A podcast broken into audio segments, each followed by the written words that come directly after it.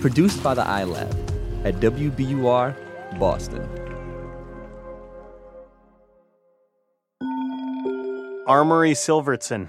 John Benson. I think the name that people call you when they get your name wrong is probably cooler than the name people call me when they really want to get my name wrong. I completely agree, John. Stop. you brought that one on yourself, Ben, but fine. Okay. I've got a quick story for you about names and unsolved mysteries. Did you ever watch that TV show Unsolved Mysteries, Amory? I didn't, but I bet I can guess what it's about. It was a classic show for me, a kid who was trying to watch lots of TV in the 80s and 90s. Tonight on Unsolved Mysteries, ordinary people who claim they've seen extraordinary things. That is the host, Robert Stack, and this is Amy. I do blame Robert Stack for most of this. Amy is a big fan of unsolved mysteries. She had an unsolved mystery that eventually got her into a pastime that is kind of weird. We know this because she answered a question posted in the Ask Reddit community. The question was What's a thing you do for fun that 99% of people would consider boring? Are we really going to kick this off with Amy's hobby that 99% of people think is boring? Wait, wait for it. It's not boring. It's weird. You know, I might be driving and see a cemetery and think, oh, I, I can stop and, you know, take a photo quick of all the graves in there. It's not that large. So, problem is, I think it's not that large, but it's actually about 250 graves, so it takes about an hour and a half to do. She stops at graveyards and takes photos of every single grave in the graveyard. That is a little weird. Yeah, but she's got a good reason for doing this. It started when she was a teenager. I'm originally from a little town in Wisconsin. Uh, it's in between Dodgeville and Platteville. It's called Mineral Point. One day, Amy's dad sat her down and told her he was adopted, which meant that she had this whole part of her family that she didn't really know about. Were you immediately interested in sort of finding out more about the biological family um, that you and your dad hadn't really known? I, I was I was always a huge fan of unsolved mysteries. So here was my own mystery to solve. Because Amy's dad's adoptive parents were old school and didn't talk about this, she didn't have a lot to go on. It was a sensitive topic in her family. But her dad did know some of the names of biological family members, which he gave to her. This was, you know, mid to late 90s, so there wasn't really anything online, like a database that I could search. So every once in a while, I'd try to go through the census records and things like that. And it wasn't until maybe mid 2000s or a little later that I finally hit on Find a Grave and found my grandparents on there, my biological grandparents. Findagrave.com. I honestly had no idea there was such a thing as a massive online database of gravestone photos and information. Right? Let alone one that's searchable. At first, Amy didn't have much luck because some of the last names in her family are pretty common, like Anderson. Remember Mr. Anderson? Hmm, Mr. Anderson. But first names, though, different story. My grandmother was named Stella, and apparently that's not a very common name, so I was able to find her fairly easily within Wisconsin. Ah, interesting. Okay. I'm really resisting the Stella scream right now. Stella led Amy and her dad to the larger family, who they have reconnected with in the last few years. One day, someone called to tell Amy's dad that one of his brothers had passed away. He went to the funeral. All the remaining brothers and sisters and some uncles and cousins were there to pay respects and meet Amy's dad. One person said they hadn't seen him in almost 60 years. So I am glad that he got to meet everybody before, you know, anybody else passes. It was not the best place to do it, I don't think, since it was my uncle's funeral, but mm. it was good that they were at least able to get together and, you know, have a reunion. Which is why, for the past four years on weekends, Amy has been a volunteer for Find a Grave. She stops at random graveyards, takes photos of every single gravestone with her phone, and then uploads those photos to be organized. She's found about 500 graves that weren't already in the system. You know, I just like to help people. So if I can walk around a gravesite and take some pictures and upload them and put them on, then, you know, I actually like doing that. So, Ben, I actually really like graveyards, but I feel like I would get a little spooked spending that much time in them. Yeah, I asked Amy about this like three different times. I've also never had any supernatural occurrences happen. I think about the worst thing that's ever happened is I fell in a gopher hole one time. Gotta watch out for those grave robbing gophers. Always. And today, since it's close to Memorial Day, we're going to be talking about monuments and naming this one after the Alfred Lord Tennyson poem, the Latin phrase. You know the one? Yep. In memoriam.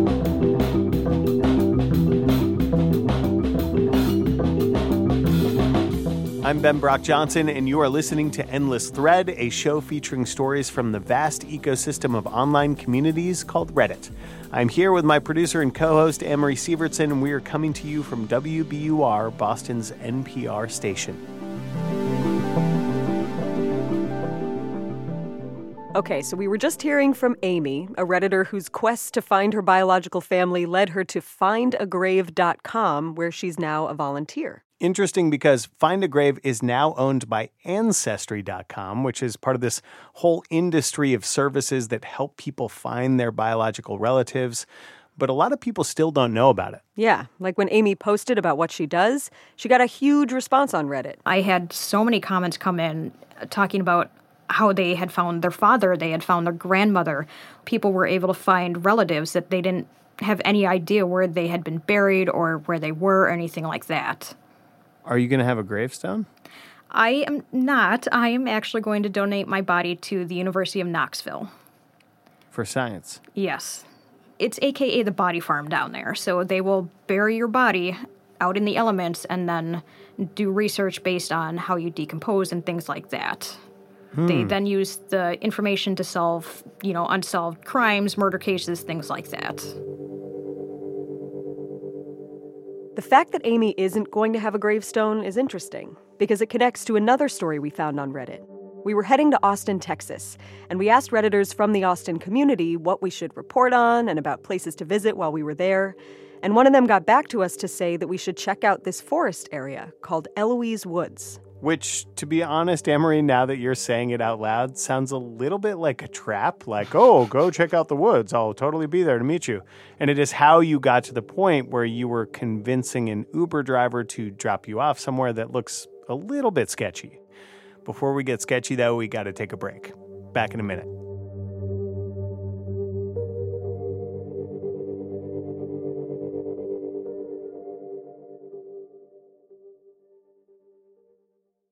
The world's clean energy future relies on ancient elements still in the ground. Without mining, there will not be a clean energy transition. But pulling them out of the ground comes at an environmental and human cost. Mining is intrusive, but the results are the building blocks for products that we use every single day. I'm Meghna Chakrabarty. Join me on point for Elements of Energy Mining for a Green Future. Five special episodes. Listen and follow On Point wherever you get your podcasts.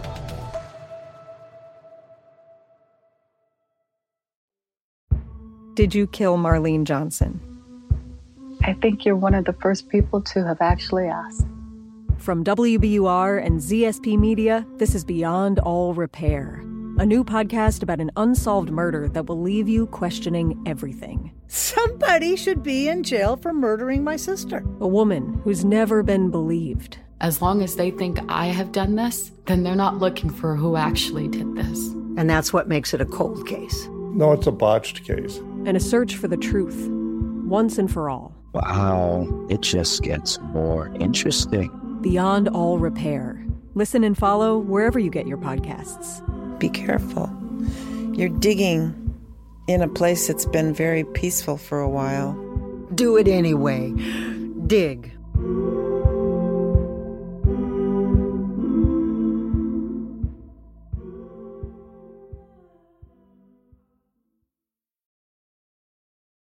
So, we recently headed down to Austin, Texas to do some reporting, and this Redditor from the area suggested we check out this area of woods called Eloise Woods. So, being a very chivalrous person, I sent Amory just in case it was a trap. Thank you so much. All right, take care. Bye bye. I'm somewhere in the woods in Cedar Creek, Texas, about 10 miles east of the Austin airport. My driver back there, my Uber driver, didn't want to drop me off because I'm just walking into the woods by myself. But seconds later, there she is. Hello. You're Melissa. Hi, who are you? This is Kermit the dog. Kermit the dog. Hi. meet you. Free up a hand here. Melissa Unfred, aka the modern mortician on Reddit. And Kermit is not just any dog. Wow, he's the first certified therapy dog in funeral care in all of Texas. In funeral care. Which means that Kermit goes with Melissa, who's an actual mortician, just about anywhere the job takes her, including where we are now, Eloise Woods. Melissa invited me here to meet Ellen McDonald, who owns this land. Hi, Ellen. Or, as the Eloise Woods website calls her, the owner slash queen, which we gotta give her, because Ellen does everything here. I run this place all by myself. There's no staff or employees, and so it's just me working diligently up here every day to try to carve out trails and I try to make trail signs so all the gardens and the and the trails have engraved stone markers so you can always kind of tell where you are.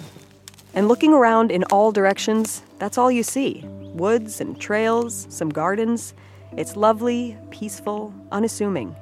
You wouldn't know that under our feet, scattered across the 9.4 acres that make up Eloise Woods, are the remains of 178 people and 198 pets. Eloise Woods is a burial ground, specifically, a natural burial ground. A natural burial ground, as opposed to a conventional cemetery, is a place where we don't introduce any toxic chemicals into the ground and bodies are not embalmed. We don't use any metal or plastic caskets, and we don't use a concrete grave liner. So bodies are just allowed to decompose naturally, the way nature intended. Ellen first heard of natural burials, also called green burials, in 2007. I think I was watching an episode of Six Feet Under, which is Oh, really? a very funny, quirky show on HBO about the funeral industry. And after five or six seasons of this show, one of the main characters dies and has a green burial. There's no coffin? You don't want one. It's more natural this way. Well, that's the first time I'd ever seen that type of a burial portrayed. Before that, I thought your only options upon death, neither of which appealed to me, was cremation or burial in a conventional cemetery and chemicals and concrete and plastic flowers. And I didn't like either of those options. So when I saw this family lovingly wrapping this family member in a in a shroud and just lowering them into the ground and covering them up in the middle of this beautiful woodland, I thought I could get behind that. I think I could get behind that too. Same. But Ellen went further than getting behind it. After she saw that episode of Six Feet Under, she couldn't stop thinking about it.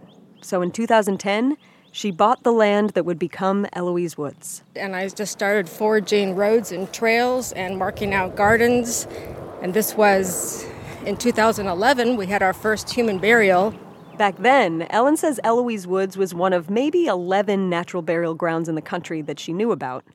Now she's running a pretty full fledged operation. There's an area for veterans, an area for the Jewish community, people of all ages. So we're here at Joe Allen Brooks, it says July 29, 1988 to March 12, 2013. And as you see, he has a flat natural stone. And in a natural burial park, we don't have upright headstones or crosses or any sort of plastic decorations. The idea is that you're standing in the middle of the woods and you look around and you can't tell that people are buried here. It doesn't look like a cemetery, things don't catch your eye. It just looks like a natural woodland. And here we've built a Zen garden that actually the, the father of young Joe Brooks's um, father and I made this together as a tribute to his son because his son was very much into Zen. and so we just made this quiet garden with benches as a place where anybody can just come and sit quietly and, and reflect. I'm into quiet reflection too, but isn't it dangerous to like not embalm the person and just wrap them up in a skimpy shroud and put them in a hole in the ground? Well, this actually gets at something Ellen says is a relatively recent development. A lot of people just have a lot of problem being around dead people, mostly just the fear factor. We're so removed from our dead after the last 150 years of, you know, when the funeral industry basically took this over. I want you to remember the phrase funeral industry.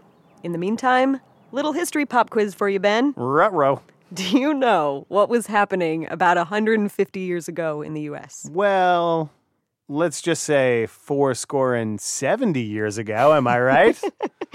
well, if by that you mean the Civil War, then yes, you are right. Yes. So the families of fallen soldiers, particularly families in the North, wanted the bodies of their loved ones to be sent back home. So embalming started as a way to preserve them during the trip. And remember, we're talking hundreds of thousands of bodies that they were dealing with. So, this was actually also the start of repairing and disguising wounds on a corpse to spare the families of having to see the physical scars of war. And it stuck. So, because we never see death, we're not, it's not a part of our lives, it's very unfamiliar to us and it's very frightening. So, the people that have asked my advice about this, I tell them that, you know, you really have to have everybody on board at your home, your family, your friends who are going to help you with this. Because you yourself might like the idea of having a, a home funeral for yourself, but you're not the one who's going to be there to take care of you. Right, right. it's interesting to think about having to get your family on board with a green burial like it's this new age progressive method when really basically all burials before the Civil War were green burials, right? Yeah. So the green burial movement is like the funeral process just getting back to its roots in a way and is gaining momentum in the U.S. A survey released earlier this year by the National Funeral Directors Association says that about half of Americans are now considering a green burial, and almost three quarters of cemeteries are reporting an increased demand for them. And one of the reasons for this is that, as the name suggests, green burials are way more eco friendly than a conventional burial. I'm going to bust out a few more statistics for you. Are you ready? I'm ready. Okay, so here's what the traditional burial industry in America puts in the ground every year, at least according to the Green Burial Council 20 million feet of wood, 1.6 million tons of concrete, and 4.3 million gallons of embalming fluids. Green burials eliminate almost all of this. All right, so let's talk about embalming for a minute. I mean, the practice I know has basically been around since the Egyptians, right? But what does embalming people in modern times look like? So I'm going to circle back to Melissa Unfred for this, the so called modern mortician. She's a funeral director and consultant who now focuses on green burials. She showed up in a shirt, by the way, that read, It's okay to decay. but she knows a lot about embalmment because she used to do it. And she described it to me in the car on the way to meet with the family. And Ben, are you squeamish? As long as there's like no bugs going into or coming out of anyone's ears, I'm okay. Okay, well, there's none of that, but heads up, the details here are pretty intense. So you've got this body on the table. You cut about an inch or an inch and a half long incision along the um, right uh, clavicle bone. And then they fish in there and they pull out the jugular vein and the carotid artery.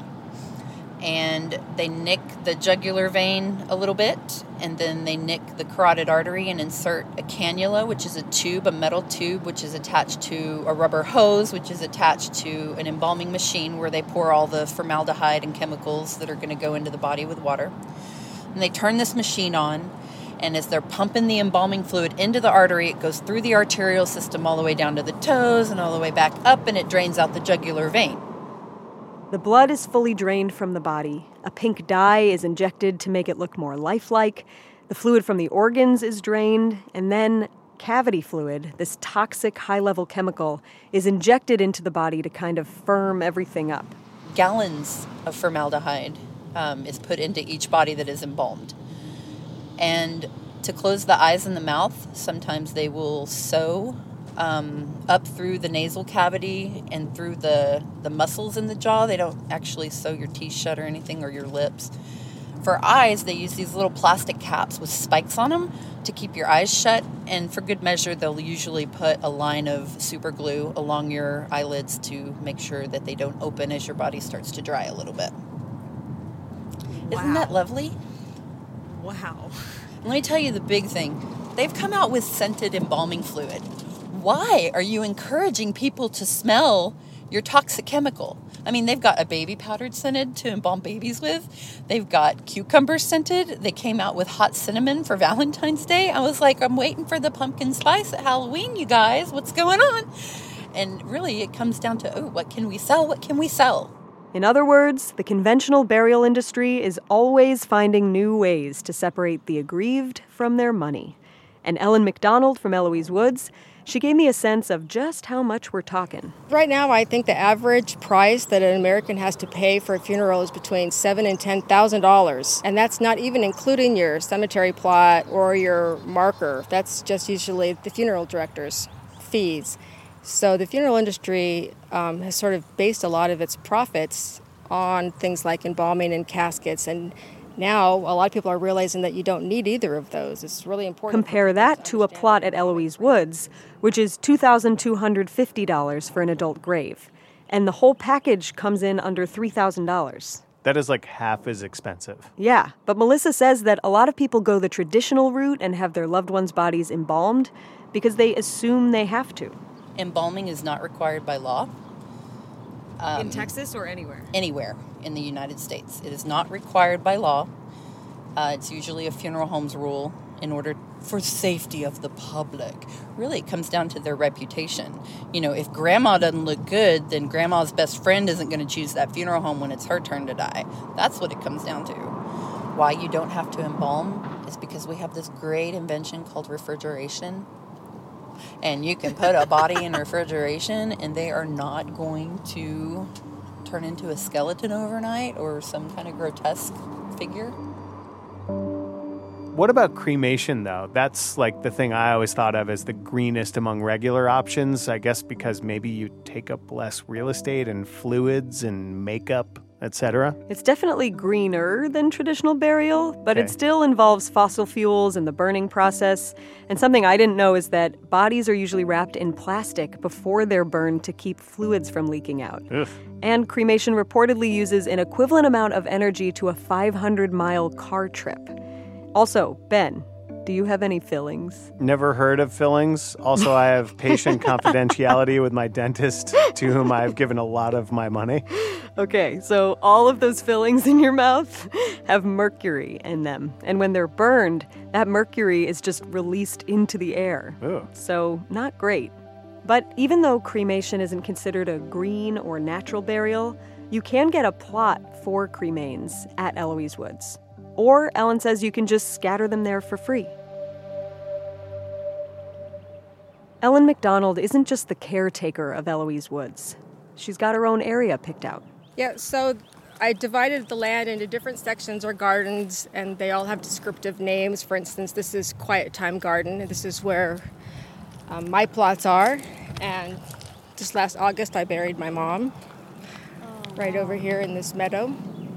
I'm sorry for your loss, by the way. Oh, that's okay. Um, I got to use all of my experience that I've honed over the last 10 years learning about home funerals to be able to take care of my mom on my own, um, which was actually a, a, very peaceful and beautiful experience. You know, when she died, I got to bring her home, and she was basically on my dining room table for three days. And I sewed a shroud for her. And then my family put her in the back of my husband's car, and we drove her up to the woods and walked her down the trail, and we lowered her in with a quilt from my bed and it was just all very peaceful and beautiful. I felt like I had control over the entire arrangement. I wasn't relying on other people to tell me what to do and when I could do it. Control, one of several reasons why people turn to green burial. When Ellen's father in law passed away, everything happened quickly, maybe a little too quickly. And then the moment that he died, you know, my sister in law is like calling the funeral home, come and get him. And then these people that you don't even know, these strangers, they're very somber and professional. They come, zip them up in a black plastic bag, and take them away. And you don't really get to come to terms with anything that's happened. Whereas with my mom, I didn't have any real trauma or panic going on because no one was taking her away from me. And I think it's enormously aiding in the grieving process because I felt after three days I was really ready to let her go and put her in the ground. Even though Ellen hopes it'll be a while before she takes up permanent residence here, she feels good about calling Eloise Woods her final resting place. I'm very proud of the park when I walk around and I and I can see how beautiful it is and mostly I feel proud because every single family that has been here have hugged me and they're so happy about what they've been able to do here that they wouldn't be able to do in other places. Mostly it's the the involvement that they can have here because here we've had families come up and dig the grave themselves. And then when they bring the body up here, they can be as involved as they want in the lowering down of the body. And they have found that to be enormously useful and helpful in their grieving process. I always have a really good feeling when I'm here. And it could be because, you know, I love nature, I love the woods. And right now, you can hear all the birds chirping and just normal nature sounds. I love that. I'm always just happy, happy out here.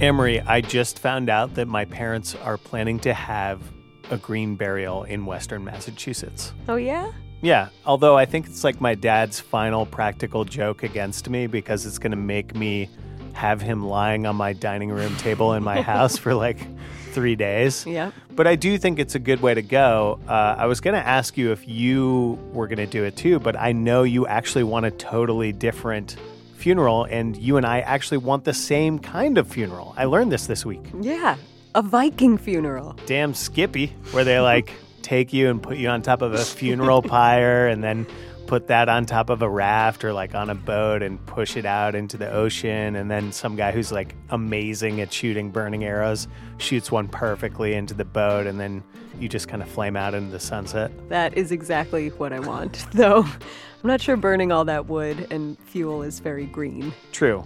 What if it's like a Tesla floating off into the sunset, though? no, not getting any better. Ah, back to the funeral drawing board. Yep.